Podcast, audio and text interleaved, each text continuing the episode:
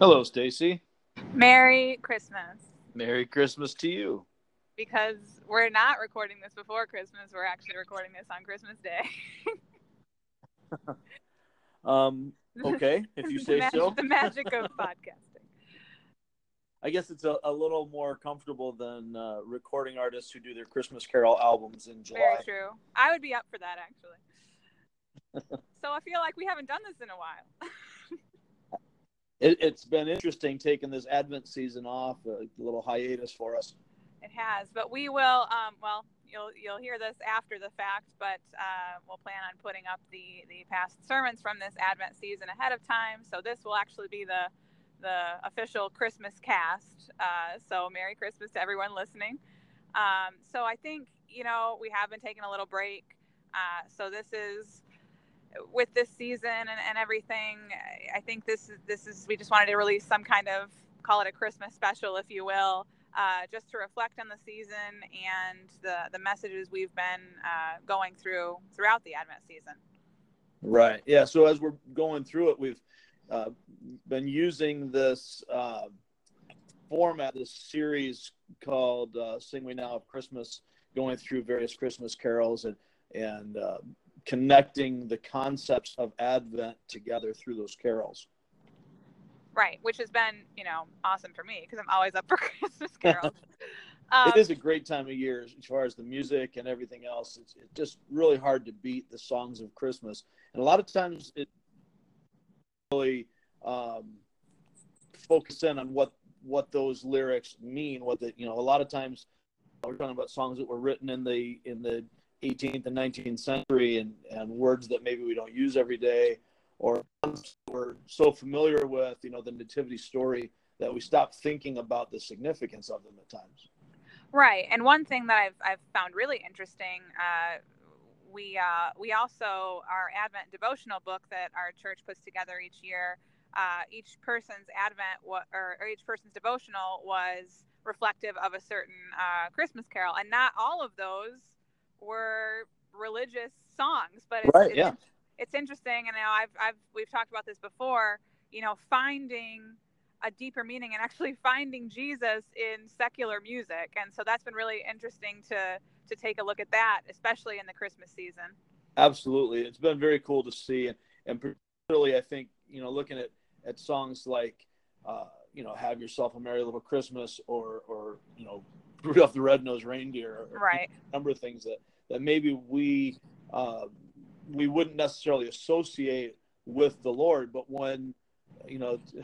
Uh, to the pure, all things are pure, right? So as we're looking right. at, at, these uh, songs that mean so much to us from really from a secular perspective in christ if we've been uh, baptized in the spirit and raised new life in him then really there's nothing that's in christ right and that's been you know throughout songs throughout the year now that i've heard i'm like hmm, this could be about christ yeah but at chris but at christmas i think it even you know it, it hits you even more but um each week of this advent season we have you know, that underlying theme of, of Sing We Now of Christmas, but we've been kind of diving into little separate themes each week. So do you want to talk a little bit more about that? Well, yeah, we started out, you know, the first week we, we looked at Hark the Herald Angels Sing and, and uh, one particular line that kind of stood out from that, uh, from that particular hymn, uh, which is a, great hymn by Charles Wesley. You know, he wrote it in 1739. We came to realize that he actually uh, refused to to sing or have anything to do with it after they changed some of the lyrics. He didn't actually write it about angels singing. He he protested the idea that they were singing because that's not what happened in the in the biblical text. But anyway, uh, the the the concept behind it and the the doctrine that Wesley included in his songs was really pretty tremendous. He would write these poems and then they would later be set to uh, often to a variety. Older hymns were, were set to a variety of different tunes uh, that were, uh, as long as they fit the meter, then they would alternate those tunes depending on, the, the, mood of the group that they were dealing with. Anyway, so as as we looked at that in, in our first um, sermon together, first service, we focused in on the idea of God and sinners reconciled. You know, the mm-hmm. first verse, "Hark the herald angels sing." And, and what are they singing? They're singing glory to the newborn King, peace on earth and mercy mild, God and sinners reconciled.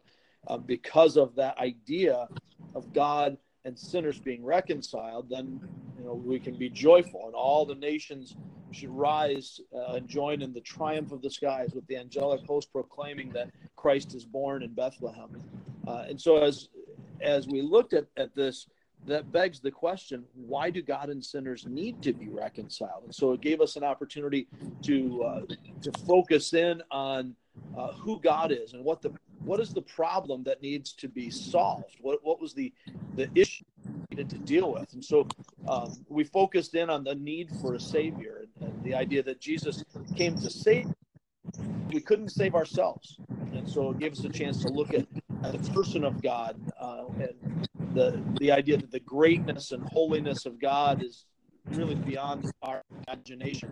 Uh, and we took a look at Psalm 96 and and uh, passages like Isaiah 6, 1 through 8, the calling of Isaiah as a prophet when he encountered God and got to see this this amazing picture of the fullness and the majesty and the, the greatness of God the Father as even these angels that are described as burning ones uh, covered their faces and feet in humility before God and, and flew around singing holy, holy, holy, uh, you know, as they're recognizing him. It it draws us as it drew Isaiah into this idea that that we exist to glorify God in intimacy with him. And so we respond immediately with humility and, and a sense of purpose that when we when we encounter God, we recognize that there's more than us. We're small in right, this, right. this grand picture of life. The, God has a purpose for our existence. And the issue is that our our sin permanently and irrevocably separates us from God. And because of sin, and we saw that in, Genesis 3, when Adam and Eve fell and, and we all fell in them, uh, that there's no amount of good deed doing that can undo the stain of sin. Right. A curse came upon all of creation and, and ripped us apart from the God for whom uh, we exist. Our, our, whole purpose was to please Him, to have an intimate, uh, uninterrupted relationship with Him, and then sin wrecked that. And it didn't take long. no, it, it, sure didn't. I mean, you're talking about however however many eons of time right. existed prior to sin and death uh, entering the system.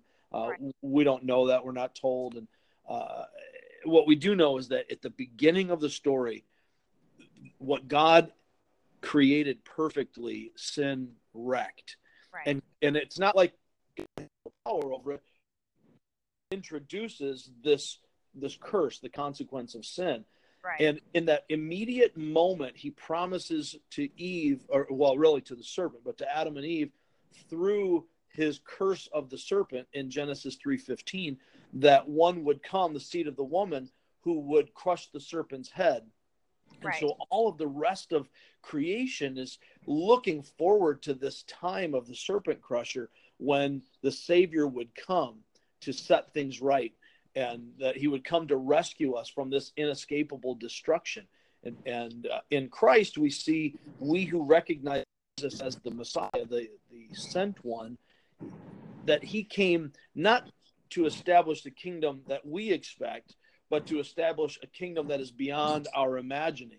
And in the in the present moment, what what theologians might call the, the church age, he has come to rescue us from sin, to reconcile sinners to God in himself, right. in the person of Christ, as our substitute, so that when the day of the Lord comes and judgment falls upon the earth and his literal kingdom is established, uh, we can be a part of that rather than being among those who are destroyed. And so he offers us pardon in that everyone who trusts in Christ alone has eternal life. And we, we all know that, that verse, John 3 16, that God so loved the world that whoever believes in him, uh, that, that, he sent his only begotten Son, so that whoever believes in him uh, would not perish but have everlasting life. And so that pardon is available to us as a free gift.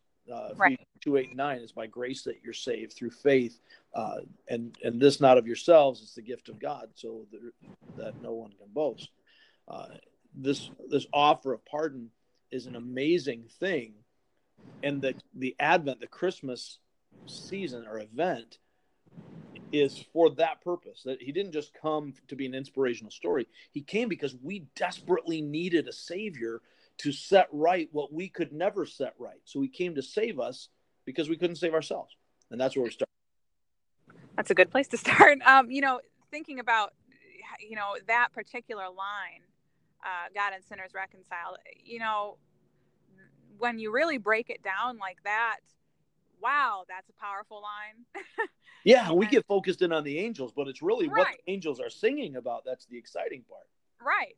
So you know, to I remember the sermon from that week, just thinking about it's not just that, you know, oh, yay for us, we have a savior. We'd be totally gone with I mean, there would be no reason for us to even have any hope whatsoever in life without that savior. Absolutely. I mean that that's the foundation of reality. When we when we recognize that that God is God, He is right. He is other, He is holy, we exist for Him there is right. literally nothing in the universe that matters other than right. God. I mean, right. all the things that we get hung up on and all the things that we fear or all the things that we celebrate, all, all of the, the wonderful things of this world is nothing. Apart from God, they don't even exist. And so the literally the only thing in the universe that matters is God. And he created us on purpose to be a part of that ultimate reality. And yet we decided we wanted to do something else to go our way instead of his way. But and even it, still, we continue to screw up and screw up and screw up. And he gives us this amazing gift. And it, sometimes that's just incredibly humbling. Like, what did I do to deserve that? well, it really, it really is. It, it changes everything when we begin to see things that way, which is what, you know, leads us into that second song that we looked at. Good segue. I in you know in the the hymn, it came upon the midnight clear. The angels right out of the gate are singing this glorious song of old, and you know they're as they're singing about it, uh, they're singing. It's old to us, obviously, as we're looking at at this uh, ancient event. Right. Uh, and and just to read from the the text of that hymn, it came upon the midnight clear, that glorious song of old, that from from angels bending near the earth to touch their harps of gold. The the the message, that song that they are uh, presenting, is peace on earth, goodwill to men from heaven's all gracious King. The world in solemn stillness lay to hear the angels sing, and and as they're bringing this, the whole purpose of their message is to declare that because of this baby being born, because the Savior is coming to save us, because we couldn't save ourselves, God is offering peace on earth, goodwill to men on whom his favor rests, uh, to those upon whom uh, he has granted this grace. Right. So that when we receive Christ, it's not because God's just said, okay, we're going to start over. We're going to give you guys a chance to do better. It's not because uh, we because we'll always mess it up. Absolutely. So that I mean that's the idea that God just cleans the slate and we get a second chance is that's not good enough. That right. that would right. never work because every ch- second chance we get, we blow it again. Right. But instead, he came to make us right with him, to set our, to not just set the record straight, yes, to do that, but to bring life.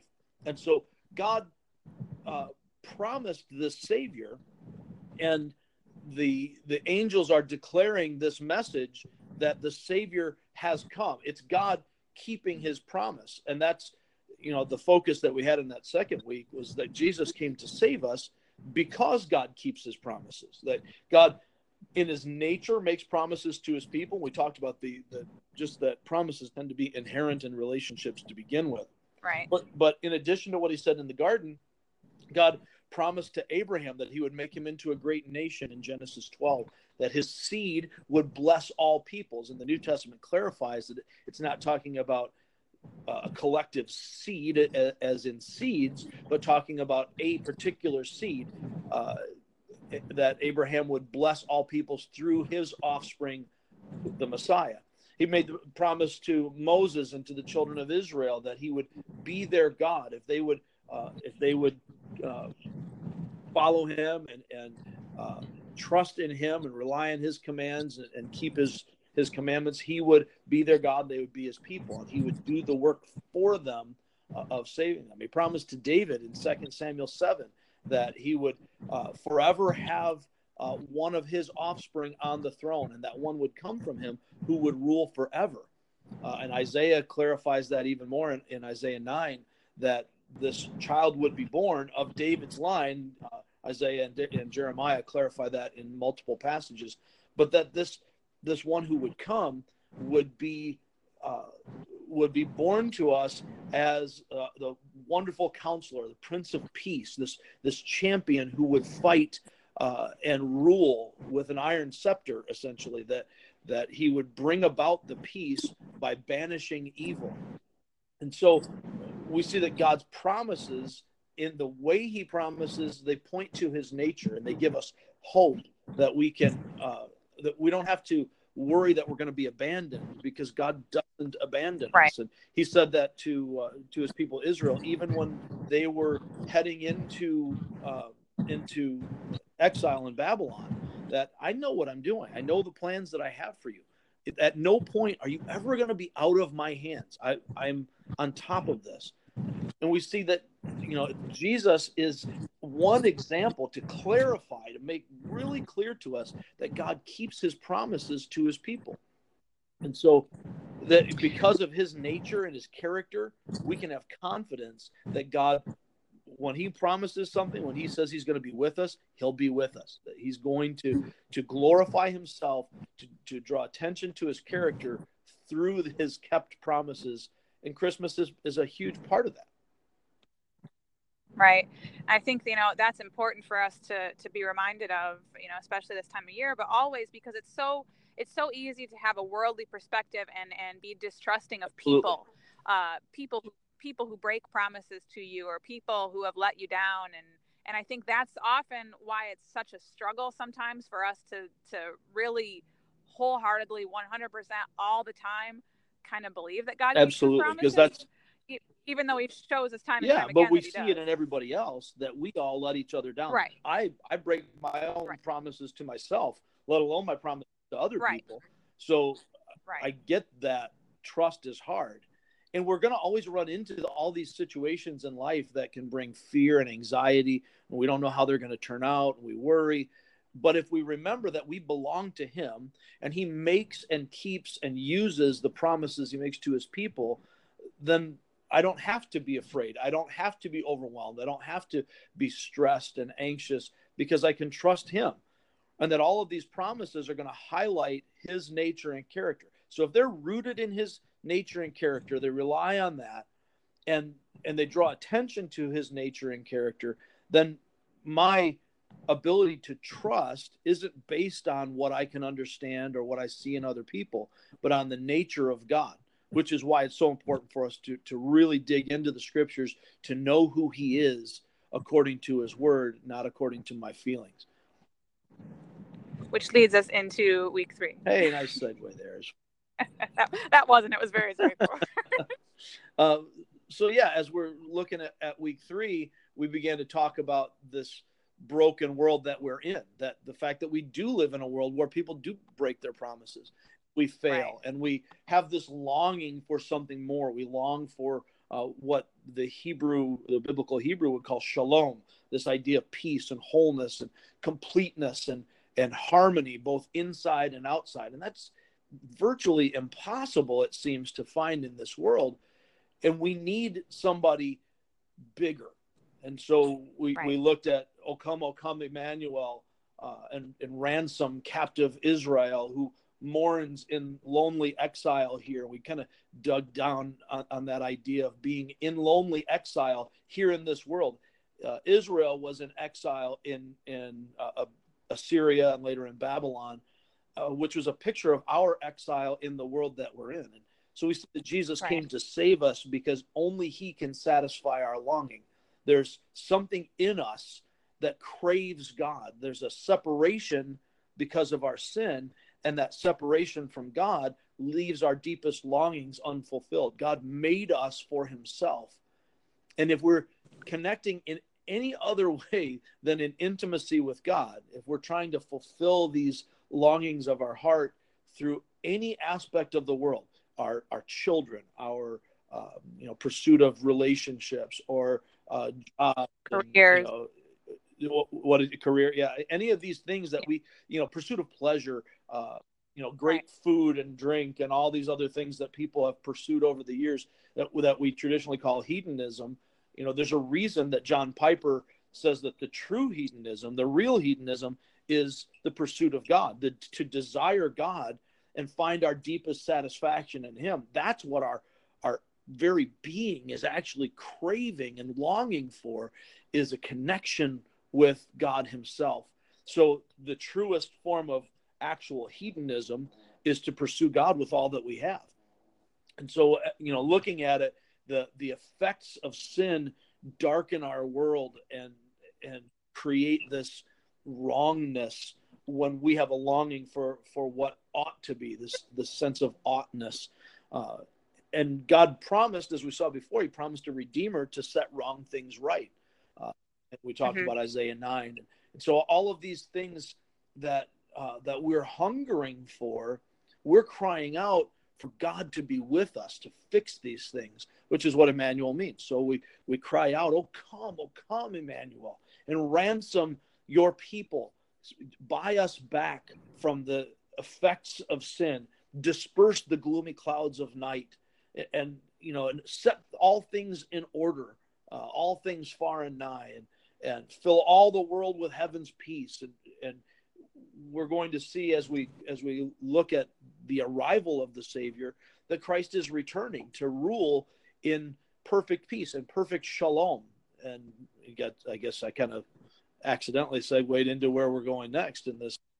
That was smooth. this idea uh, of uh, of the Savior actually coming to be uh, to be here with us, and we'll be talking about or in the past tense since this is going to post on Christmas Day. We've already we've already talked about we've already talked about uh, this coming week uh, the idea uh, from from that most published hymn of all as of the late 20th century, "Joy to the World."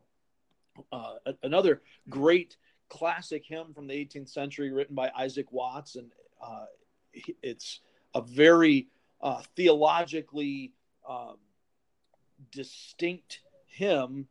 And as he uh, brings these things together, he is singing about, I mean, he's, he's paraphrasing uh, Psalm 98 and a couple of verses from Psalm 96 and Genesis 3, where uh, the psalmist says, Sing to the Lord a new song, and engages all of creation to sing to God because he is ruling and he is uh, he is blessing all the nations by keeping his promises to Israel. And so this isn't strictly speaking really a Christmas hymn as much as it is a second coming hymn. So we we uh, right. we continue to why am I I'm having a little struggle here. There we go. I'm trying to to uh, do two things at once. Probably not the greatest thing with podcasting to to try to multitask. Yeah, it's the holidays. You gotta get a lot of but stuff. you know, in the very first uh, verse, we see the the the sermon title and the concept as we look at it. Joy to the world, the Lord is come. Let earth receive her king. Let every heart prepare him room, and heaven and nature sing. And, and this is the the concept that we celebrate at Christmas that that the Christ, the Messiah, the King of the world, has come to us. And John says that he came to those uh, that were his own, but his own didn't receive him. But as many as do receive him, to them he gives the right to become children of God. So, in the very present sense, we have the opportunity to receive our King on a personal level, on a relational level. But in Psalm 98, and, and where this hymn is going, is for all of creation to uh, heaven and nature to receive in in the fullness of his kingdom rule the savior the king of all creation which is who Jesus is. That's why in verse 2 it says, Joy to the earth, the Savior reigns. It's not that he came as a baby manger. But in the second coming, he comes as the ruling king, as the victorious warrior, uh, and it it's going to be a very, very bad day for those who are on the on the wrong side of his judgment.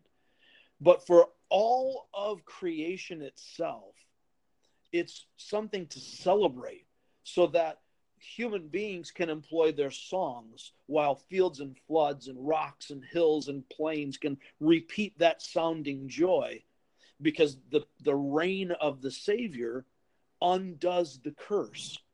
No more let sins and sorrows grow, nor thorns infest the ground. That's a, a picture of Genesis 3 and what the Lord said to Adam that because of sin, all of the, the creation that you were here to be in charge of now will basically fight against you. And instead of the, the ground naturally bearing fruit for you, it'll instead produce thorns and, and thistles uh, that, that are not good for you. But the Lord, the Savior who comes to reign here, his blessings flow where presently we are cursed. As far as the curse is found throughout creation, uh, he will undo that curse, which is the promise again of Isaiah that that the the wolf will lie down with the lamb and and you know the child will be able to stick his hand into a pit of vipers and not be bitten. There's all of the things that that are now natural enemies, all gone. Perfect shalom in creation. And so when we see Jesus ruling, it comes with the heaviness of war and judgment, but it ends in the perfection of peace as he rules the world with truth and grace and makes the nations themselves prove the glories of his righteousness and the wonders of his love. So this is what Christmas is all about. We're celebrating the, the Charlie Brown. We're, we're celebrating not only the coming of a baby in a manger, but the gracious God who sends Jesus in the form of a baby to grow into the form of a man, where he humbles himself and takes our sin on himself at the cross, that he who knew no sin became sin for us, that we might become the righteousness of God. So that when he returns to establish his kingdom, to set all things right, to destroy everything that is wrong, to destroy everything that is sinful or in any way aberrant from God's plan, we can be on his side rather than under his judgment. So Christmas, I mean, yeah, I know we celebrate. It's a big celebration the whole the whole season long, but gosh, this you know, going through this series and really breaking down these songs that everybody knows, you know, even if you're not a Christian, yeah. you know these songs. Uh, but when you really get to the the heart of these individual lyrics, gosh, it's it's almost impossible to feel like you shouldn't just be jumping up and down for joy 24 Absolutely. hours a day. I mean, I I don't know how when we know him and when we get it, when, when, when these things connect with us, I don't know how in the world we're not weeping and shouting and and overwhelmed every time we think. It's it's I was gonna say it's very overwhelming. Mm-hmm. yeah, it's it's a powerful thing. Yeah, good. So. Well, that's uh I guess I already I already used my Charlie Brown joke. I was gonna say that's what Christmas is all about, Charlie Brown, but now it's just stale. Well, but um, but it really is, and so, and that's why we celebrate, and and so you know as we finish out, you know many people will be continuing to celebrate Christmas with their families after the the mm-hmm. holiday event is over itself. Uh, but in the olden days, we would celebrate, you know, through Epiphany. I think that's a which is like uh, January 6th or something along that line. I, I don't follow the calendar closely enough to know for sure.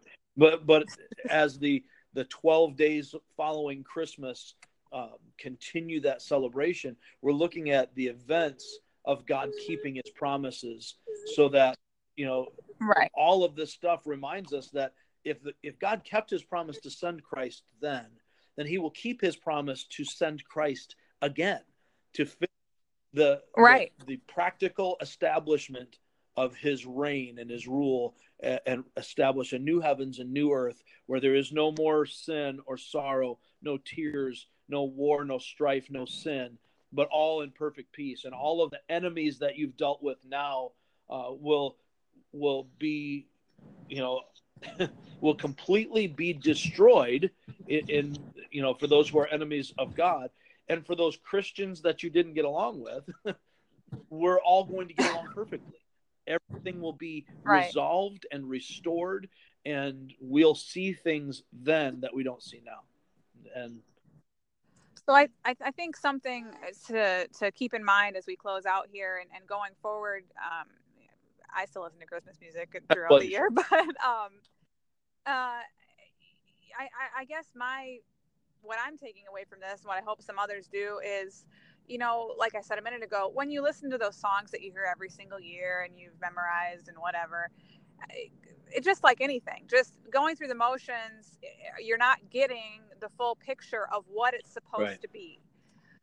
And I think, you know, breaking these songs down and or any Christmas song, even one that, you know, is technically a secular song, eh, you know, getting what you can from that to compare to what the word says I think it it can really take you aback if you if you start really thinking about what these mean and what they're saying. absolutely, let's go deeper and let God have His way in us. I think that's a good place to end All it. right. So I hope you all Merry have a Merry Christmas. Christmas and we will we will be back in the new year with fresh content. Hopefully. We might switch up some formatting things, but we will uh, be back to a more consistent uh, publishing Amen. schedule. Merry Christmas, All right. Happy New Year. Thanks for listening, everyone. All right. Bye bye.